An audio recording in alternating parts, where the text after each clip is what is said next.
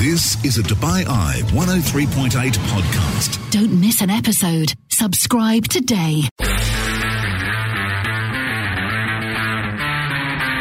I'm Chris McHardy. And I'm Robbie Greenfield. And this is the Extra Time Podcast. I caught up with the daughter of Emirati racing driver Khalid Al Qubaisi, the younger sister of racing driver Amna Al Qubaisi.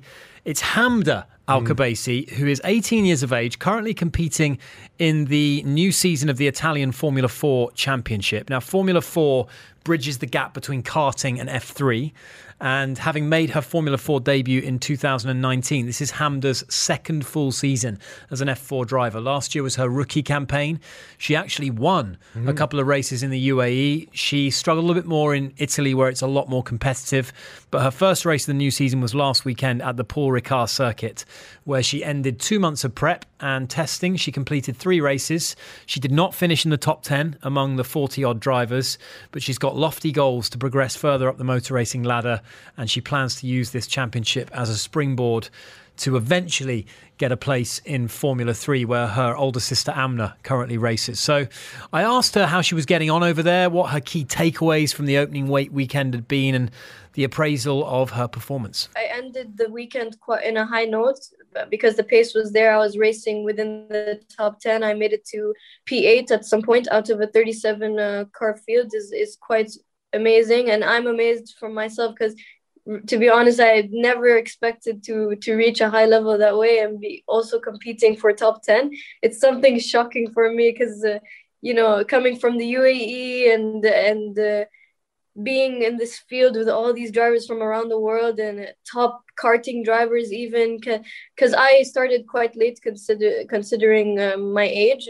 I started at 12 years old considering like with the others, you know, they started mm, like younger, maybe six, uh, five years old. So uh, for me to be within that field and to race with them, uh, honestly, is uh, an amazing feeling. I enjoyed every moment, and uh, you know, even if the race weekend did not go as expected, I analyzed what I could have done better and what what could have gone well, and and also you know, basically have a mental reset for for the upcoming uh, weekend. I'm now here in uh, in Italy in Formula Medicine, which is a program that I'm doing. So I will spend one week here, one week and a half, uh, every day mental and physical training to to get prepared for for the next one because it's so hard to to process, you know, especially when when the weekend doesn't go your way. It's really hard to to get things together and to to reset. But then with the help, obviously, of uh, of training here, I'm I'm gonna be able to reset and to, to you know start from scratch and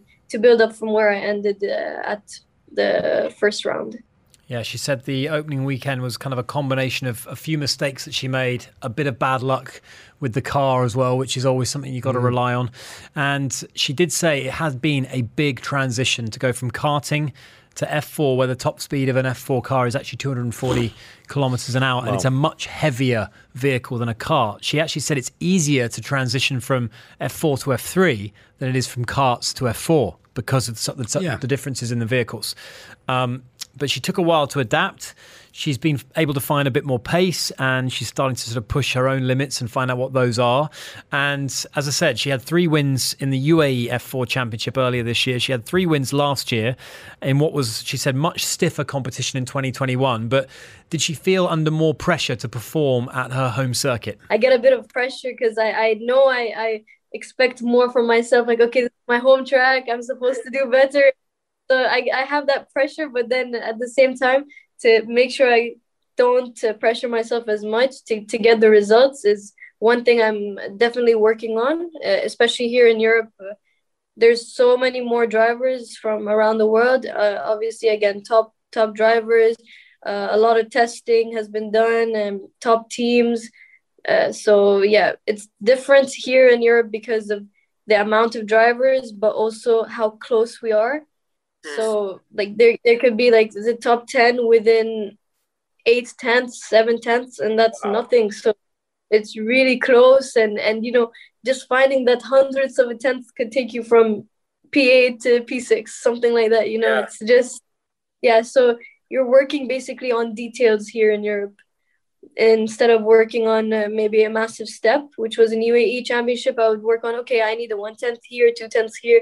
But now it's like, okay, hundreds of tenths you, you need here, you need to find that here, try to find the maximum time around the track. So, yeah, definitely it's much closer in Europe. So, and you might be wondering, is this an all female affair. It's it's actually not. Hamda, she's not the only female driver no. at the F4 Italian Championships, but she's one of two. She's been joined by a, a girl called Maya Weug. And it's fair to say that they are in the massive minority, as Hamda explains here. Last year, I was the only one.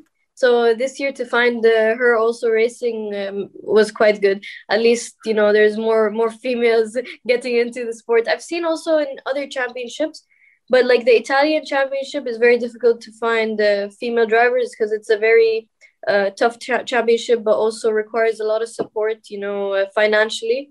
So it's quite, uh, yeah, very hard. Yeah. How how have the guys, the male drivers, reacted to you last year? And obviously now they know you. I suppose it's different. But initially, how did they react to your coming into F4 in Italy? For them, they were a bit oh she's uh, you know she's quite fast and and so on so even my teammates uh, in general they were surprised because you know it's very difficult to get within the pace. But then when once you get within the pace that's the hard part done.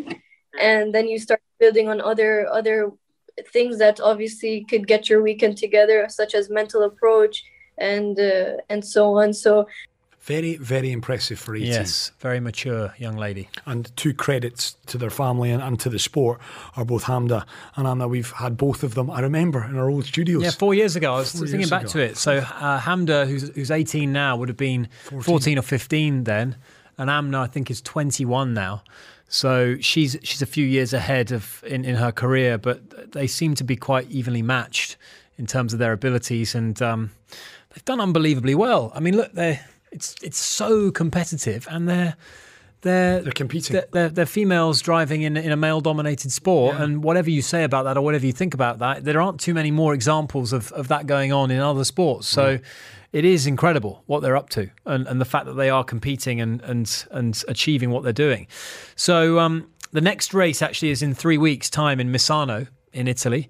So I asked Hamda what were her aspirations for this season and then beyond. Right now, I'm honestly looking at maybe going into F3 uh, regional by Alpine, which is a step between kind of Formula 4 and Formula 3. So um, yeah, something something like that, or maybe even a Euro Formula car. So yeah, obviously a step from Formula 4. Um, I'm definitely sure this is going to be my last season in Formula 4, so I have to make the most out of it and obviously focus on uh, finishing this season before thinking about the season after. But yeah, um, the mostly what we're planning to do is definitely to go up to Formula Three, start uh, testing uh, sooner so that uh, I could get familiar with the car and uh, and start obviously racing, and we see how it goes from there. It's really intriguing to follow their progress and see how far they get. Mm. I mean, in motor racing, in motor day, racing, right? support gets you a long way. Uh, you obviously you need talent, but um, to have, as she points out, the financial backing is important as well. Yeah. A lot of talented drivers who don't have the financial backing ultimately end up hitting a brick wall. And uh, and you know, and by the same token, a lot of or certainly up against their peers, but because they've got the backing from a telecommunications company or from a rich family, have been able to climb that mountain. But I'm intrigued as well because sooner rather than later, we are going to see a female driver in Formula One, the blue ribbon, the motorsport kind of equivalent where everyone looks to and, and the main event, if you will. Sooner or later, that will happen, Rob. And the day that it does, my goodness, it's going to be very exciting indeed. Yeah. The day where we get a female yeah. competing at the top, top level. I mean, um, Rachel Blackmore, for example, has, has done wonders in, in horse racing. yeah. um, she's been absolutely unbelievable. And, and I think female jockeys are now, you know, every bit as good as their male counterparts. Without and, a shadow. And there, you know, there's um, obviously that is a completely different uh, sport and a completely different skill set. But um, you're absolutely right. And uh, the other thing about Amna and Hamda is they are they're complete trailblazers because not only are they female, they're Emirati as well. Mm. And they're doing this in Europe. It's not just like they're just in their own backyard racing. They're they're going to Europe and they're competing and they've definitely become role models, particularly for people a bit a bit younger, particularly for people from this area as well. Uh, so I asked Hamda what it was like being a role model.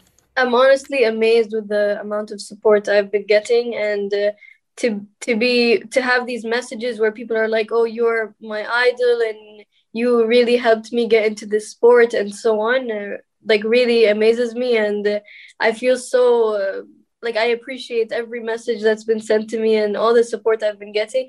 Uh, definitely, some things with pressure, I always I always tend to pressure myself. Normally, it's not the outside pressure; it's more mostly me within myself. So I think uh, definitely that's not added pressure. It's uh, it's obviously support and motivation. And for for my sister and I, we've been in the sport for quite a long time, so five years and uh, together, and uh, all we talk about is racing and so on and then to have friends join into that conversation and starting to understand formula one and and all that it's amazing and we start to like you know enjoy this sport even more especially especially in the uae it's starting to increase like the number of people joining into karting uh, championships and and getting into races so i really love love what's happening uh, right now I did have to ask Hamda if she had had any decent races against Amna lately, and if she had, who had won? Uh, no, sad not. I I only raced one time in uh, Formula Four, which was uh, the support week in the F one, but that's when she won uh, the Formula One, uh, the Formula Four uh, support race. Uh, obviously, that was my third race ever in my career in Formula Four. So yeah, for for her to to win it i just looked at her like wow oh my gosh and i was like okay okay now i have to start to to be like her she's she's almost like a, person like creating a path and i'm there like following that path so she really broke a lot of boundaries for many women in uh, in the sport and especially me being her sister living with her and seeing how she races and then also trying to trying to beat her at, at times, but also but also be like her is uh, the best thing ever. Yeah. Yeah, can't can't really speak highly enough of Hamda and and obviously her sister Amna, who's who's also doing brilliantly well as the ultimate trailblazer. And Hamda, as she said there, has been fortunate enough to have a pathway created for her to follow a few years behind her sister, and uh, together they, they look like they might, you know, go places. And they're close as well, so I'm sure they'll be swapping notes as to what they're doing, and they're there for one another. They've obviously their father Khalid is a man who is richly experienced and is is a real confidant for them as well, a sounding board. So, yeah, we wish them well. It's a story that we have continued to keep an eye on from afar, and we wish both Amna and Hamda all the very best. Uh, I'm excited for their future. And uh, yeah, we'll check in again very soon. You can follow her. She's on uh, Instagram. Yeah, That's where she does her most of her kind of updates and posts and what have you. So she's Hamda Al Qubaisi official on there. And I think her next race is in three weeks' time in the F4 Championship over in Italy. Thank you for listening to the Extra Time podcast with myself, Chris McHardy, and Robbie Greenfield. If you've enjoyed this episode, please subscribe, rate it, and please do give us a review. This is a Dubai Eye 103.8 podcast. Don't miss an episode. Subscribe today.